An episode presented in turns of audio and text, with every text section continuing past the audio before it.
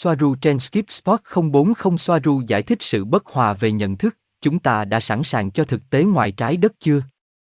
Ngày 16 tháng 6 năm 2019 Thực tế là tương đối với mỗi người. Vì vậy, một người cụ thể chỉ có thể hiểu một khái niệm với khuôn khổ của tâm trí của họ. Nếu điều gì đó vượt quá sự hiểu biết của bạn, bạn không thể hiểu hoặc không hiểu những gì được nói. Rơi vào bất hòa nhận thức hay nói cách khác, điều đó không phù hợp với đầu của anh ta. Vì vậy cần có một hệ quy chiếu chung để có thể đưa ra sự hiểu biết và nâng cao hoặc đưa ra các khái niệm mới. Nếu không, sự bất hòa về nhận thức sẽ đi vào hoạt động, khiến bạn quay trở lại những gì trước đây bạn cảm thấy thoải mái. Niềm tin trước đây của bạn. Ma trận của bạn. Có một thời điểm mà thông tin của tôi vượt quá sự hiểu biết của mọi người và họ đi vào sự bất hòa về nhận thức. Họ yêu cầu bằng chứng. Nếu tôi cung cấp cho họ, một người sẽ bước vào giai đoạn bất hòa nhận thức giai đoạn 2. Sự sụp đổ của niềm tin trước đó và việc chấp nhận niềm tin mới. Đây không phải là một điều xấu nếu nó xảy ra từ khía cạnh hiểu biết nhiều hơn về sự phát triển tự do và có trách nhiệm. Nhưng họ không có nó. Họ quay lại để cố gắng giải thích những gì đã được trình bày như một sự thật cụ thể chỉ từ khuôn khổ ý thức mà họ có. Những hạn chế của riêng họ và sự coi thường của người đã chia sẻ kiến thức đó đã thay đổi họ.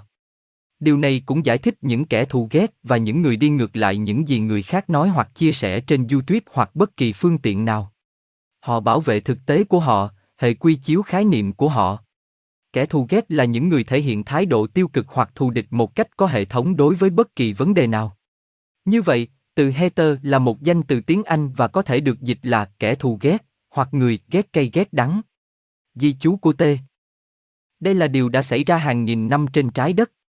Các vị thần như Anu, Osiris, chỉ là con người. Phần còn lại là cảm xúc của sự phóng đại các thuộc tính được tạo ra bởi một phản ứng giai đoạn 2 của bất hòa nhận thức. Nói cách khác, họ nghĩ ra toàn bộ kịch bản xung quanh nó mà với sự hiểu biết hạn chế, họ sẽ cố gắng giải thích những sự thật mà họ không thể giải thích được. Nếu một công nghệ đủ cao, nó không thể phân biệt được với ma thuật, Arthur C. Clarke nói. Đây là cảnh đầu tiên của bộ phim Star Trek Into Darkness. Đó là một trong những cảnh quan trọng nhất của điện ảnh đối với tôi. Được tải với sự thật quan trọng và có liên quan ở đây. Tôi sẽ mô tả chúng cho bạn một cách nhanh chóng. Họ phải giữ cho những cư dân của một hành tinh nguyên thủy xa xôi khỏi một ngọn núi lửa đang phun trào. Hành tinh đó được gọi là Nibiu. Trong khi đó một tàu con thoi cố gắng kích nổ một quả bom nhiệt hạch lạnh giá bên trong núi lửa để ngăn chặn vụ phun trào và cứu họ. Cách mà người anh hùng quản lý để khiến dân làng bỏ chạy là lấy trộm một tờ giấy có thiên từ họ, để họ có thể đuổi theo. Nhưng để cứu một người trong số họ, họ buộc phải phơi bày con tàu. Chống lại chỉ thị của liên đoàn, điều mà bạn biết bây giờ là rất thực tế. Con tàu được nhìn thấy bởi những người định cư nguyên thủy, những người hầu như không khám phá ra bánh xe. Họ bỏ giấy da hoặc giấy có sang một bên, và bây giờ vị thần hoặc chú mới của họ là con tàu. Điều này xảy ra mọi lúc và đó là những gì tôi cố gắng giải thích ở đây. Bây giờ với thông tin chúng tôi đang đưa ra, điều tương tự cũng xảy ra. Với sự khác biệt là chúng tôi sẽ không đi ngược lại chỉ thị của liên đoàn. Vì vậy, mọi thứ sẽ vẫn ở trong sự bất hòa nhận thức giai đoạn 1. Nói cách khác, bạn sẽ không hiểu.